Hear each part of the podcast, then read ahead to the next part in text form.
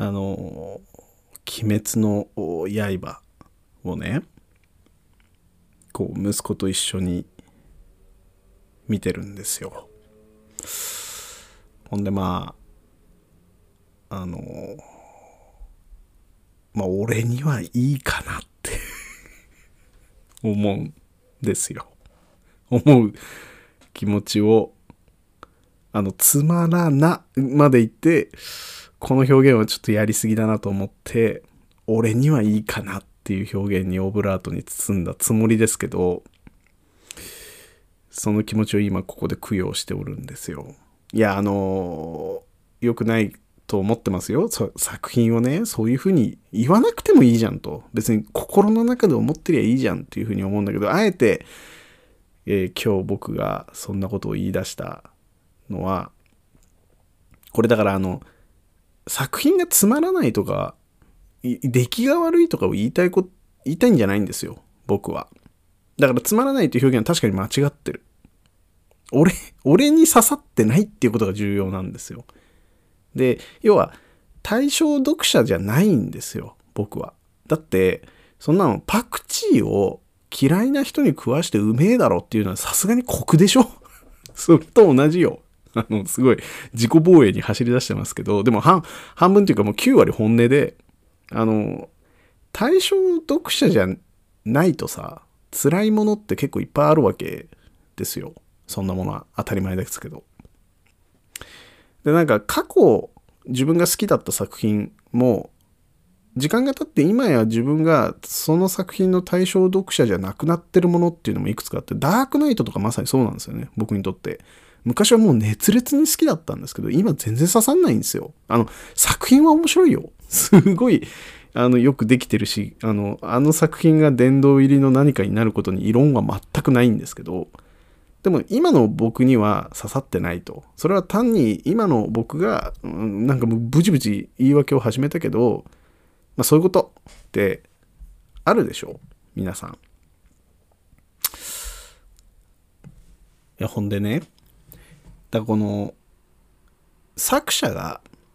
その対象読者をどう考えているのかってこれすごい大事な話だなっていうふうに翻って思うんですよ。危ねこのままなんか 作品を腐すだけの回になったら終わりだなって思って、まあ、急展開したんですけど要はあの物語とか何らかの作品とかまあ教科書でもいいですよ言ってしまえばそういうものを作ってる時に俺は誰に向けて何を作ってるんだっていうことがこう定まってないっていうのはそんなことないと僕は思ってるんですね。だからちゃんとそれがものすごく広いケースっていうのがあの定まってなさそうに見えるかもしれないけどでもちゃんとそれはマスに刺すぞっていう気持ちがあるっていう大事なテーマだと思うしあとはそのすごくプライベートな人にしか刺さらないよ内輪にしか刺さらないよっていうものも、まあ、あっていいわけじゃないですか。だからなんかそういう何らかの作品があった時にうーんこれが抱えるテーマ性の広さと、それへの執着心。絶対刺しに行くぞ、みたいな。絶対キッズに刺しに行くぞって言って、ポンキッキーズとかってあると思うんですよ。で、ものすごい執着してるから、やっぱり良い作品だと思うんですよ。でも俺には刺さってないっていうのは本当、みたいな。だなんか、そこの関係性というか、そのテーマ性がちゃんとこう成長していくこととか変化していくこととかでそれに対して執着心がちゃんと残ることみたいなのってすげえ大事なんじゃないかなっていうことを今日ちょっと思ったので、まあ、それについて話していこうかと思ってございます、えー、毎週金土日初そろそろやめたいラジオの方をぜひぜひお聴きください。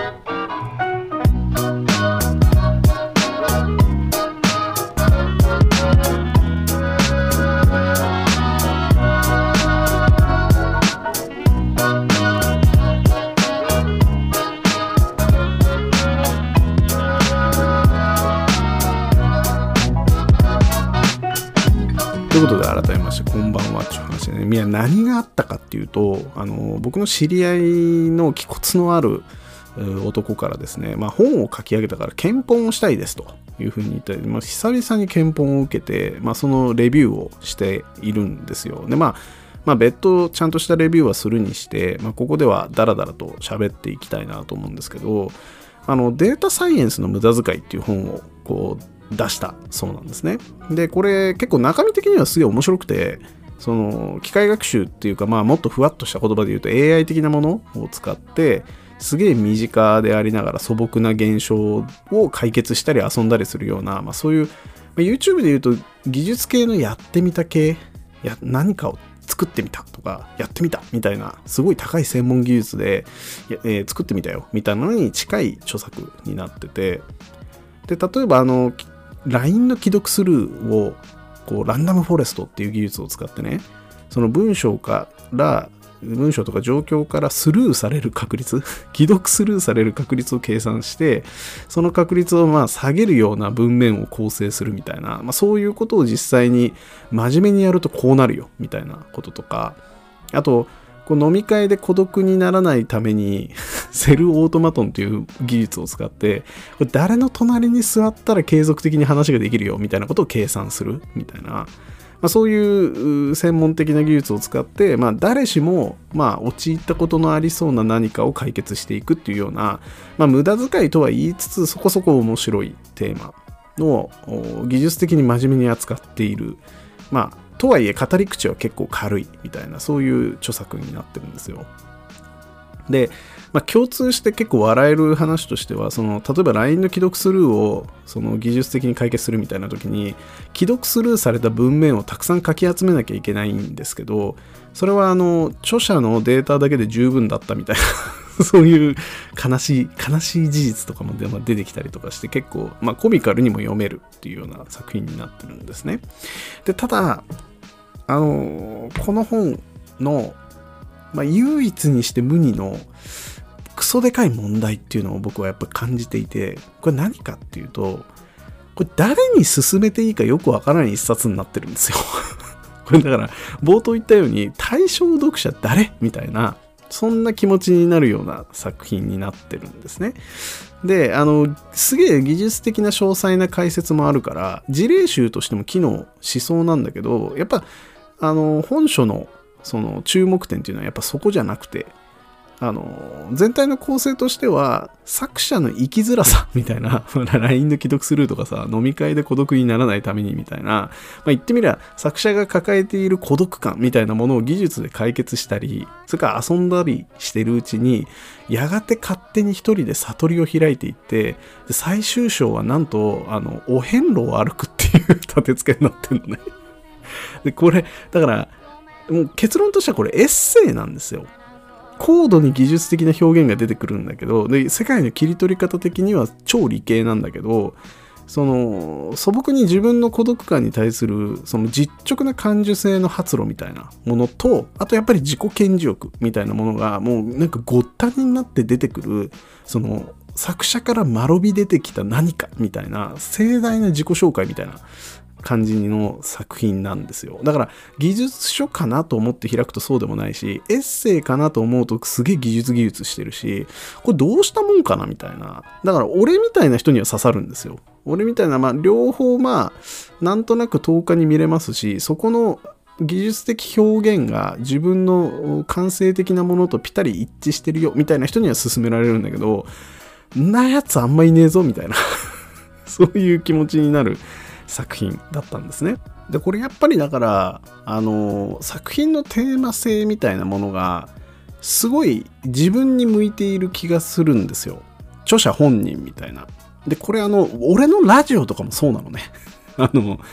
客とかあんま意識してませんみたいな作品になっている気がしていてでだからこの本作の魅力っていうのはその作者自身の魅力とおよびそれのなんかずば抜けて高い執着心みたいなあの好奇心とか表現欲求まあ言ってみればフェティシズムみたいなところがすごい魅力的だからあの全体としては面白い作品になってるんですけど一方で若干不安になってくるのはこれ続くのかと。このこのテンションであなたがあなた自身に興味を持ち続けることっていうのはできるのかしら、まあ、ないしは別で埋まっちゃった時その執着心自己顕示欲とか自分の好奇心みたいなものが何かでその成仏してしまった時にあの次どうするんだろうっていうところをすごいやっぱ期待するし不安感もあるみたいなことを強く感じる作品だったんですね。でだからそれはやっぱり俺自身のラジオと一緒だよねっていうふうに思っててなんか僕のラジオはこれだから延々と多分視聴者もそんな伸びないから一生満たされることはなさそうだなって思うんですけど、まあ、一方でだから何かで成仏してしまったら僕はこのテーマをずっと引き続きあの保ち続けることっていうのはどこかでできなくなるだろうなというふうに思っててやっぱなんかそのリスナーなり読者なり視聴者みたいな人たちっていうものが一体誰なのかっていうことを自分以外の誰かにやっぱり変えていかなければならないタイミングがどこかで来るんじゃないかなみたいな。それはあのこの作者にも感じるし僕自身にもやっぱ感じていて。でそうするとどういうテーマを選ぶのかと。普遍性のある僕以外の人も抱えるであろう。何らかのテーマみたいなものにしかも強く執着心を持たなきゃいけないっていうところがこれなかなかあの難しいというか次のジャンプなんじゃないかなみたいなことを、まあ、感じましたというところでまあの別途ねちゃんとあのレビューはしたいとは思うんですけれども、まあ、初感としてはこんな風に思ったという話でございました。是非ねあの皆さん Amazon で検索すれば出てくると思いますので、まあ、気になる人は見ていただけると、ね、大変よろしいかと思ってございます。じゃあまた来週。じゃあね。